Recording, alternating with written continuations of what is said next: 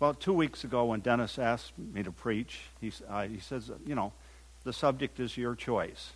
Um, he, he's going through Acts, but um, I says, okay, a good good subject would be the the uh, the Magi. Now we sang "We Three Kings" this morning. I hate to say it, but I'm going to blow holes in the theology of "We Three Kings." Okay, um, there's nowhere in the Bible that says anything about three kings. Okay, they were probably it says in some translations magi. They were not kings. Okay, so that's two. And number three, they did not come from the Orient. Okay? So the first line of We Three Kings from Orient are is totally not true. Okay? So uh, I purposely asked Ben to, to sing that song this morning so that I could blow holes in the, in the whole theology of the whole thing.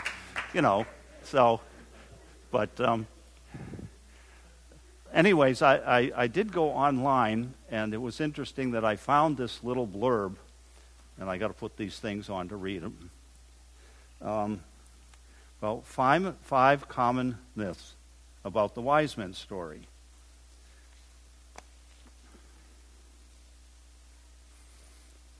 Everyone knows the legend of the three wise men visited to Bethlehem, as retold every Christmas. Three, three Arabian princes followed a star to find baby Jesus wrapped in swaddling clothes, lying in a manger. They presented him with gifts, gold, frankincense, and myrrh. The story has lived on over centuries as a key part of the birth of Jesus. But is it true? Is that what I just said true? Okay, we know that the Bible is the inherent Word of God, but do we know that throughout the time traditions have been added to the true biblical story? And in verse 1, it says, After Jesus was born in Bethlehem in Judea, during the time of King Herod, Magi came from the east, came from, from the east, came to Jerusalem. So we call them Magi. Um, as we saw heard on the song, they were mentioned as kings. Some we heard, heard about wise men. They were probably most likely um, the king's associates the, the, from the land that they come from. Um, they were probably some high ranking officials that um, came and had, and they were probably they probably because of their position they did they did know about the Jewish scriptures because you have to remember that the, in the Old Testament that the the um, the, um, the, the traditions and the and the and the word of the of the Old Testament scriptures did did go long distances because what happened? The Jews were exiled in Babylon.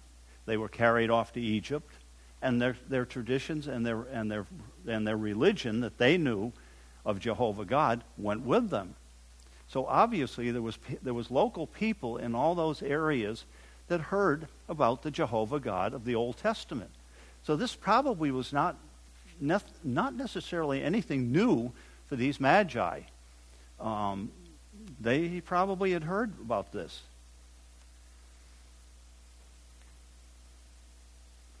Now, something, and of course, we heard about the three.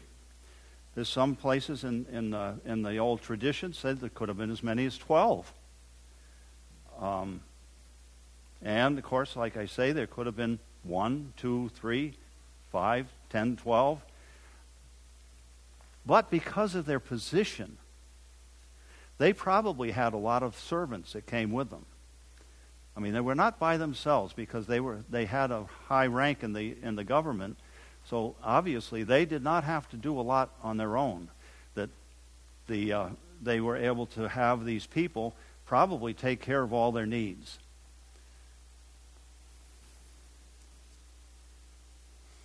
And the second, after, after not necessarily being three, did they ride camels? Well, in Jesus' day, camels would be equal to what we have as a trailer truck today.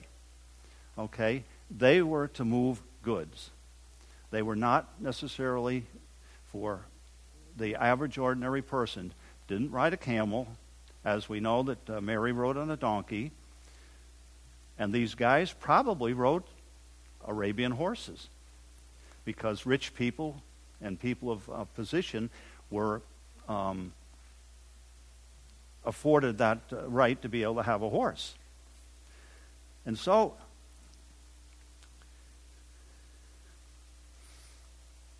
so that kind of puts the, the camel thing out, out the window.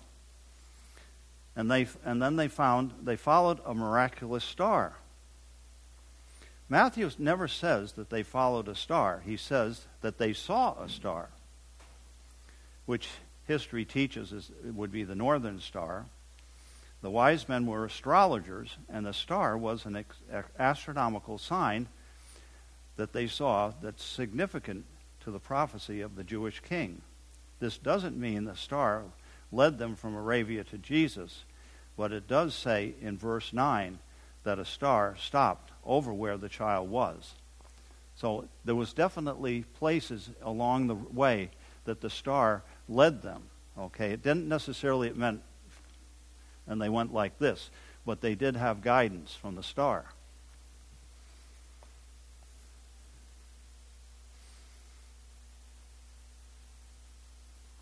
And then, of course, I already covered were they were they kings? No, they were not. Did they come from Persia, India, Africa? Mm, not necessarily. They were more likely to have come from, from they came from the east, which is based on the, the nature of their gifts. The Old Testament prophecy means that they most likely came from ancient Arabia, kingdom of Sheba. And Arabia was known for its vast wealth of gold mines in Africa, as well as uh, weevil and, anyways, two trees, um, which frankincense and myrrh were derived. And of course, these men came, brought gifts, and they, they did significant signify the giving of the best commodities from their own country to a neighboring king. And I forgot to mention here that um, we see even in the Old Testament.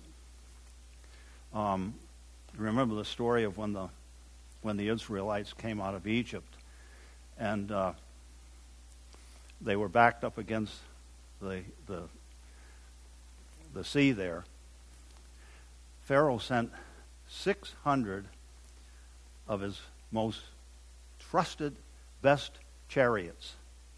Now, I'm sure, certainly sure that if you had a chariot, would you have a camel? Would you have a camel pulling a chariot?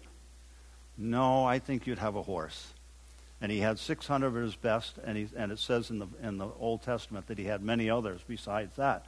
In the same way, like when in our Bible study, men's Bible study, we are talking about Babylon, and the wall of Babylon was uh, 60 miles around, but the, the wall was so wide that three chariots could ride abreast on that wall, and it was so wide that if they had to turn around, they could turn around on the wall. I mean, that's pretty wide, but it says that they had chariots, and I don't think they had camels pulling the chariots on top of the wall. They had horses. Okay, so so much for the the the uh, um, blowing holes through the theology of uh, we three kings. Okay, you want to you want to put that uh, there? You go. Let's read through the scripture here. After Jesus was born in Bethlehem in Judea during the time of King Herod, Magi from the east came to Jerusalem and asked. Where is the one who has been born King of the Jews? We saw his star when it rose and have come to worship him. When King Herod heard this, he was disturbed, and all with Jerusalem with him. When he had called together all the chief people's chief priests and teachers of the law, he asked them where the Messiah was to be born.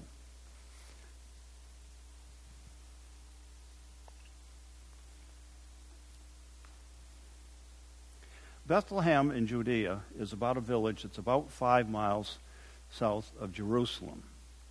Probably my wife could tell you more about this because she actually went there.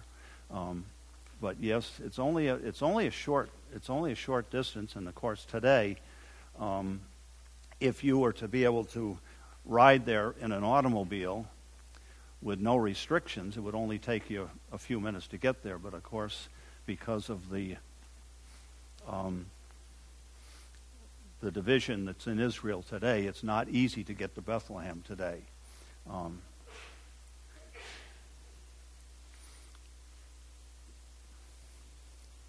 and the book of Matthew says nothing of the events um, prior to the, prior to um, the birth of Jesus in Bethlehem about Nazareth. Um, we don't hear about that till afterwards. And Matthew possibly wanted to emphasize Jesus' uh, background from the line of David.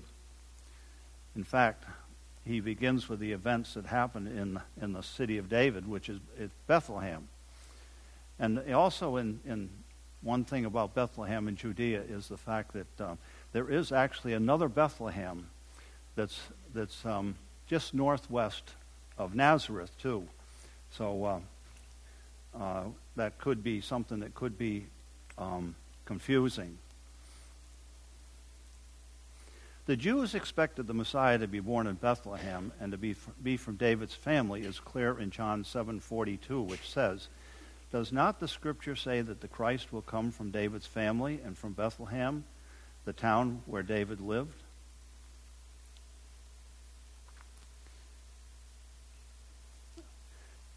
In Bethlehem of Judea, they replied, For this is what the prophet has written. But you, Bethlehem, in the land of Judah, are by no means least among the rulers of Judah. For out of you will come a ruler who will shepherd my people Israel. Then Herod called the Magi secretly, found out for them the exact time the star would appear. He sent them to Bethlehem and said, Go and search carefully for the child. As soon as you find him, report to me so that I too may go and worship him.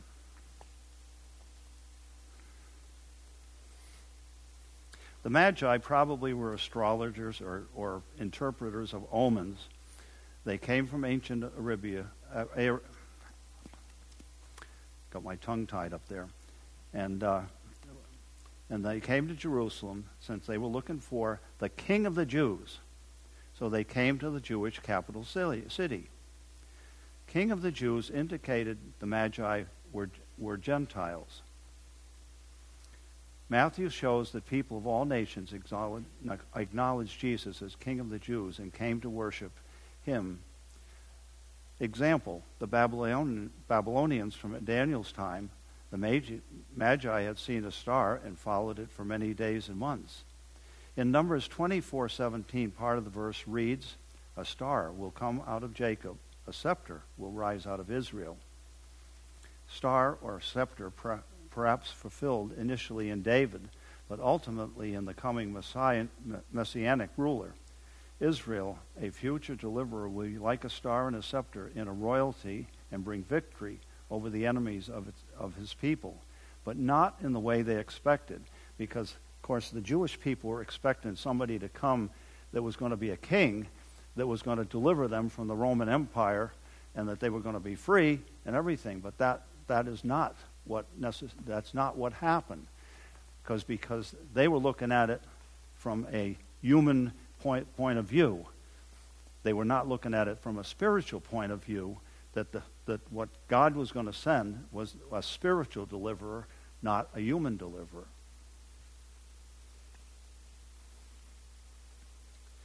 Why wouldn't king herod be troubled? Yep old King Herod, he, he thought he was going to be in trouble here. Because, um, of course, it's king of the Jews. And he's, he's thinking that, um, you know, this is going to be somebody that's going to rise up and is going to put him out of office. And, of course, in those days, somebody like him was living a pretty royal life. Um, so that uh, he, was, he was troubled. And it says, of course, all the Jerusalem was troubled too. So, what does he do? The best thing to do is call the Jewish leaders to find out what the scoop is. So he gets the, the chief priests, the Sadducees of the day, and they were professionally trained in the development, teaching, and application of Old Testament law. Their authority was strictly human and traditional. So they were very aware of the scripture in, in uh, Micah 5 2, which says, But you, Bethlehem, though you are small among the clans of Judah, out of you will come for me one who will be a ruler over Israel, whose origin is from old, from ancient times. And they quoted this to the king. I mean, they, they had it right. They had it right. They knew exactly where the baby was going to be born. There was, no, there was absolutely no doubt about that. And uh, which, which this verse was um, that they're referring to was given seven centuries earlier. You would have thought that these chief priests and all these rigidly religious leaders, when they heard this, that it was so specific. I mean, I guess I, I, I was thinking about this the other day. Why wouldn't they have made the, the trip five or six miles to Bethlehem to see what's going on, to check it out? But they didn't. I believe they were so wrapped up in their own selves that they believed this was just another story. And of course, obviously, their, their eyes were totally closed uh, to what was happening. And uh, we've, we've seen that all through the scriptures, where when certain things happen, um, the Lord closes eyes of certain people so that they don't really see the truth. Okay? And I think maybe this is what happened here because, um, like I say, they were looking for a human deliverer, not a spiritual deliverer.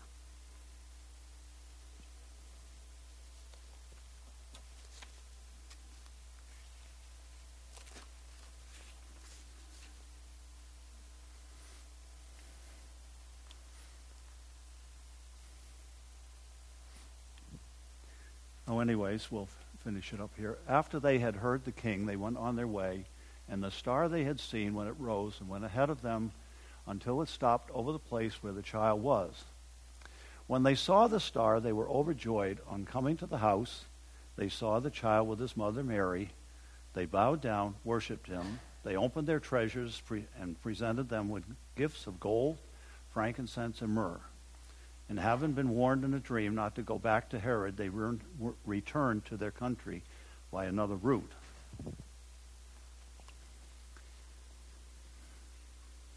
Well, King Herod, you know, he come up with a plan. Um, you know, he had heard what the religious leaders had said, but he's got these these uh, magi from another country.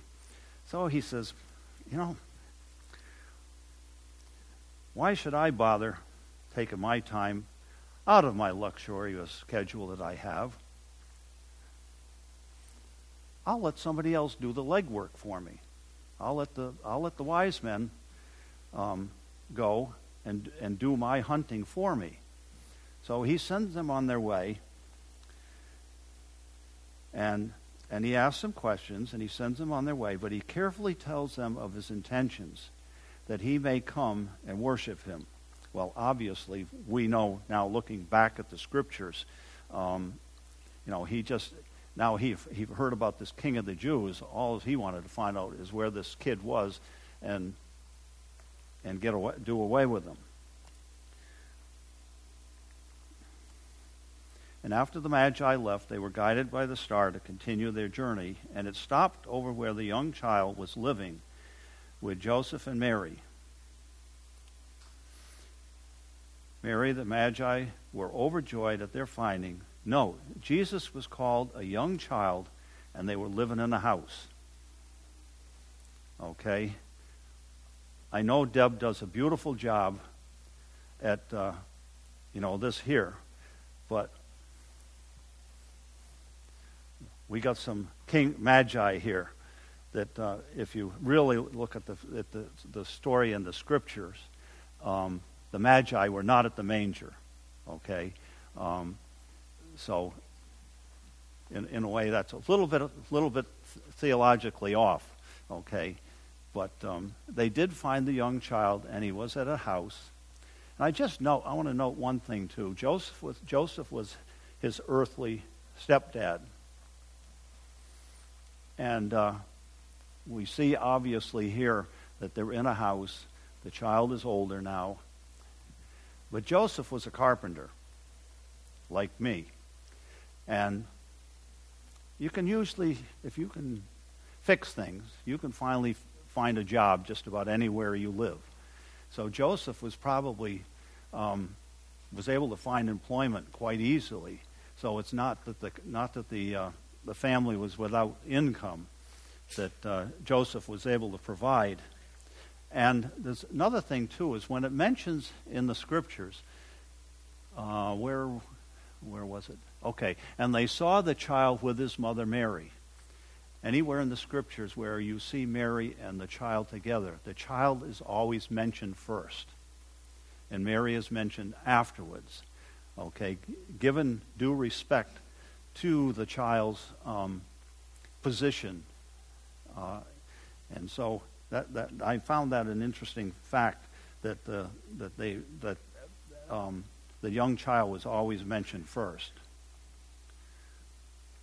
So when the Magi came to visit, sometimes later, possibly months and even up to two years, it could have been that long.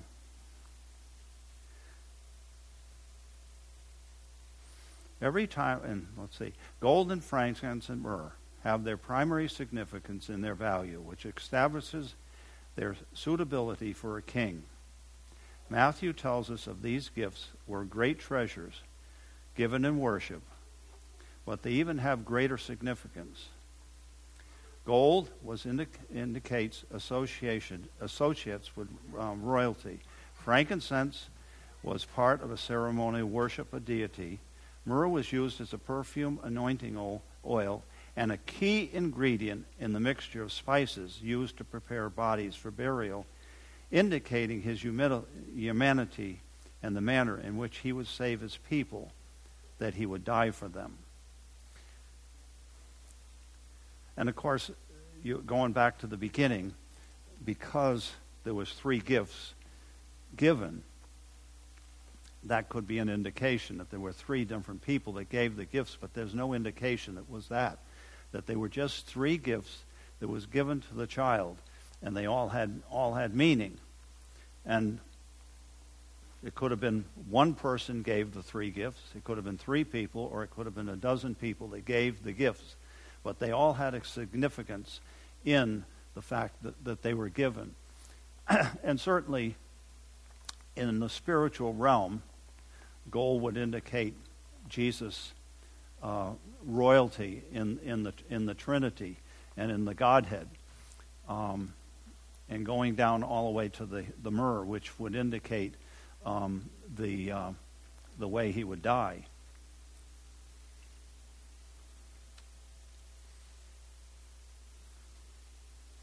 And the last statement that we see in, the, in there is having been warned in a dream not to go back to Herod, they returned to their country by another route.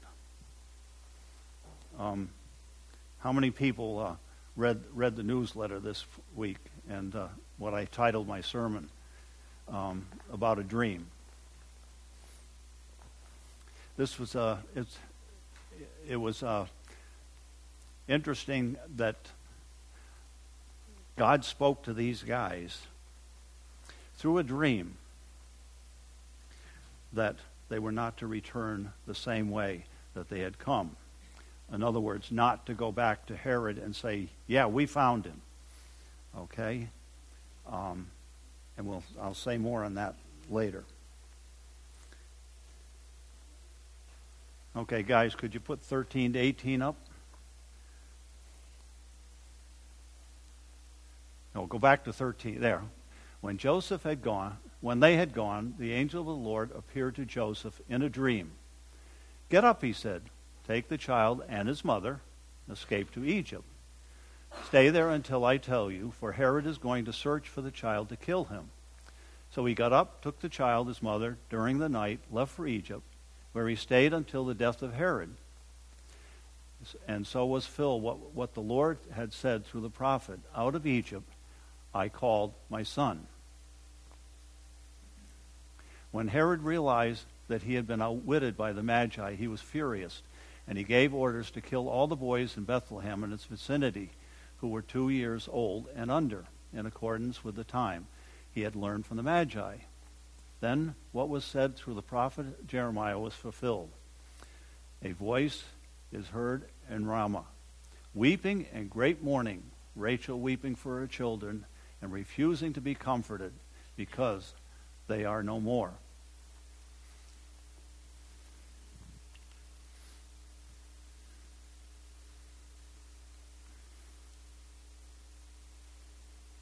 I admire Joseph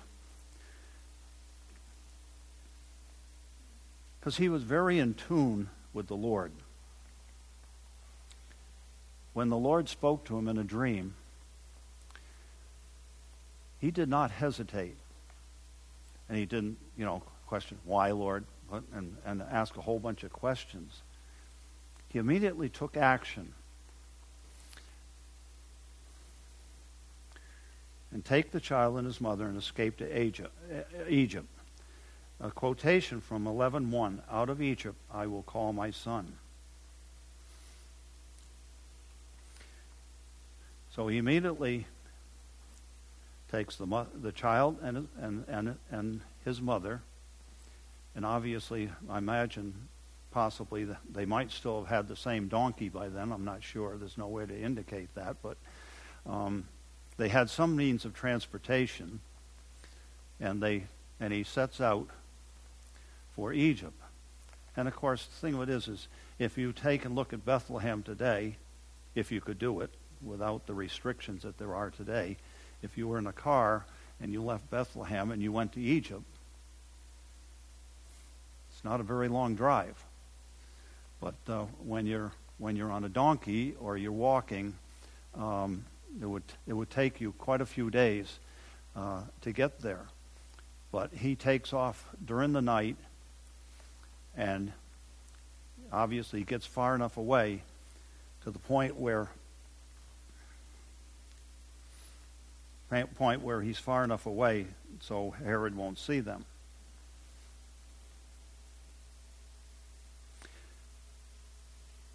Now, the out of Egypt I will call my son originally referred to God's calling of the nation of Israel out of Egypt in the time of Moses. But Matthew, under the inspiration of the Holy Spirit, applies this to Jesus. He sees the history of Israel, God's children, summed up in the life of Jesus, God's unique son. Just as Israel, as an infant nation, went down to, into Egypt, so the child Jesus went there. How long Jesus and his parents were in Egypt is not known.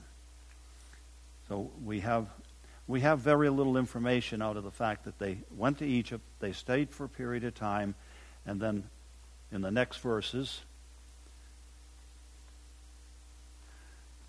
after Herod died, an angel of the Lord appeared to a dream to Joseph in Egypt and said, Get up, take the child and his mother, and go to the land of Israel.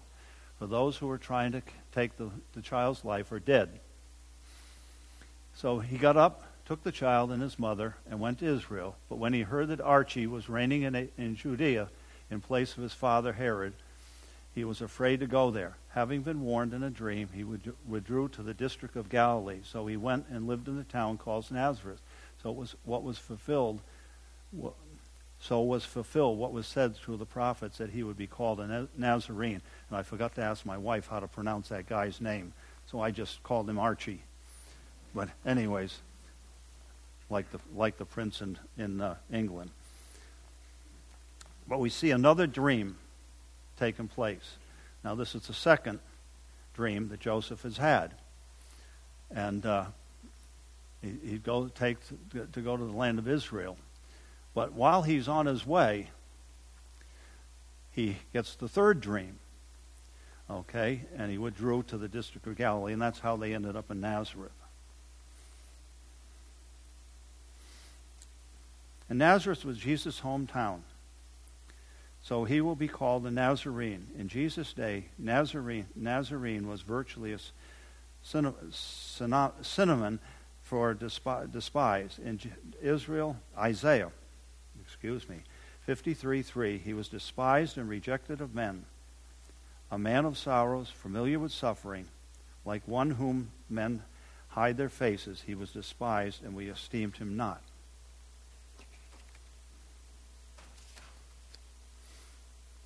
So that's one, one, one dream that the, the Magi had, and three dreams that um, Joseph have. And uh, we'll go back in history a little bit here. Of course, the guys that came to Bible study on Daniel remember, remember there was two significant dreams in Daniel. Um, King Nebuchadnezzar had both of them, and the first one is one that he had he had a dream and he asked all these fancy guys, these magicians and the, the and all these guys with big long names, what they want. He wanted them to tell him what the dream was and what the interpretation was. Well, they couldn't do it. So, anyways, Daniel is called. And because Daniel and his three friends, they spent spent the night praying, and God revealed the dream to them. And he went back and told Nebuchadnezzar the dream, the, the dream and the interpretation. In the same way, in chapter 4 of Daniel, Nebuchadnezzar had, I, I, in my notes, I called him King Nebi, but uh, Nebuchadnezzar, the long name, um, had another dream. And that dream there was one that Nebuchadnezzar was going to be brought down, and when he come to his senses, that Jehovah God was the true God, he was restored to his uh, former powers. So there's two examples in the book of Daniel of, of dreams. And those, those, those two dreams basically came to a, a king who at the time was not a believer. Um, we see in the New Testament where Joseph, it says in the, in, the, in the Gospels that Joseph was a righteous, upright man. And uh, so he had, Joseph had three dreams.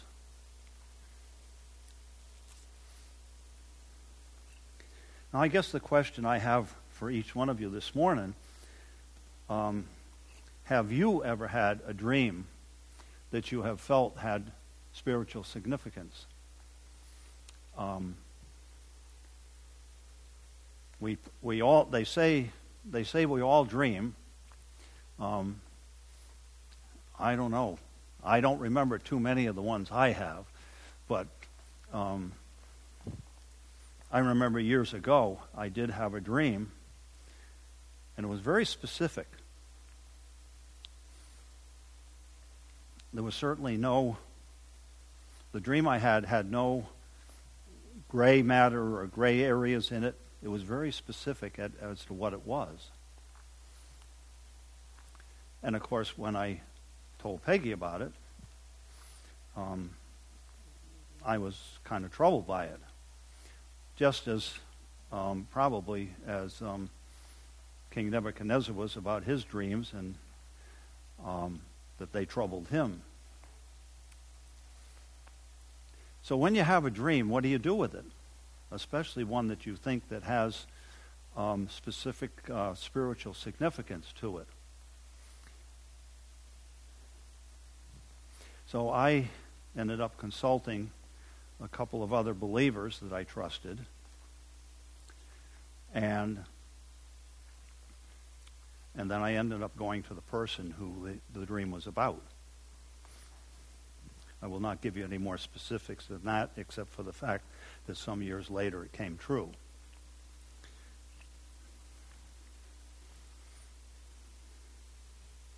So I guess if you have a spiritual dream, that um, the best thing to do is to consult somebody who you, you trust enough that um, could possibly help you with an interpretation of the dream, just as Daniel and his three friends did. And we need to take action on them like Joseph did. Now, just think of Joseph on the first night um, when the Lord told him to go to Egypt, if he had, if he had um, hesitated. We know what happened. We, we specifically know what happened um, because Herod came to Bethlehem and slaughtered all the ch- all the boy, the male ch- children under two years old. Now, I'm not downplaying the severity of what happened there, but contrary to um, what we what we have heard, that probably the number of children that were were killed was probably relatively small because Bethlehem was a very small small town, and even you take the immediate surrounding areas around Bethlehem, it wouldn't have been that that big and that many, but it still was a brutal act. Not not downplaying that, but it would not be thousands of little boys. Okay, it would be much fewer than that.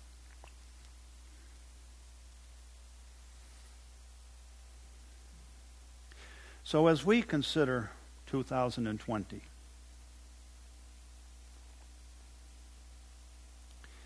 As a congregation at here at Oasis, and as individuals, Pastor Dennis pointed out last week about giving our all to the Lord.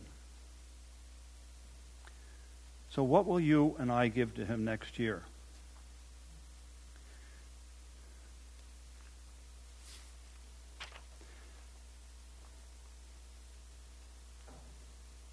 In an old hymn book. No, it's not so old. It wasn't that old. Um, I found this little song. I'm not going to try to sing it for you today, so you don't have to listen to me sing, but I want to give you the words to it. It says, What can I give him? Poor as I am. If I were a shepherd, I would bring him a lamb. If I were a wise man, I would do my part. Yet what can I give him? Give him my heart. I think that is the a good phrase for us to remember as we enter 2020. A new decade. We're probably all going to be running into all different circumstances in our life over the next year. But I believe if we take to heart what it says, give him my heart. Give him all of your life. And I know it's not easy because we have things that come upon us every day of every week. But when we have the Lord Jesus Christ and the Holy Spirit on our side, nothing, absolutely nothing, is impossible for God to help us through. So I, I say to you today, what can I give him? Poor as I am. You may not have great wealth or anything like that. But you have the greatest gift that was ever given in the, son, in the, in the person of Jesus Christ. So I just say it again to you. Give him your heart. Let's pray. Lord, it's today as we've gathered here today, today we thank you Thank you, Lord, for the freedom that we have to come through that door and to worship you. Lord, you have been so gracious and merciful to each one of us sitting here. You've taken care of us through another year. Yes, we've had some medical prob- problems. We've had three ladies with hip surgeries. We've had various and uh, sundry illnesses. There are some people that have lost loved ones. But Lord, we thank you for your faithfulness to bring us through. So, Lord, as we leave this place to go out of this, the doors today, may we take, take that phrase to give him my heart. Thank you, Lord, for your love and your mercy to us. In Jesus' name, amen. If anybody needs prayer for whatever reason, there'll be somebody over at the cross over here that would be more than willing to pray with you for whatever situation it would be. Okay? Thank you very much.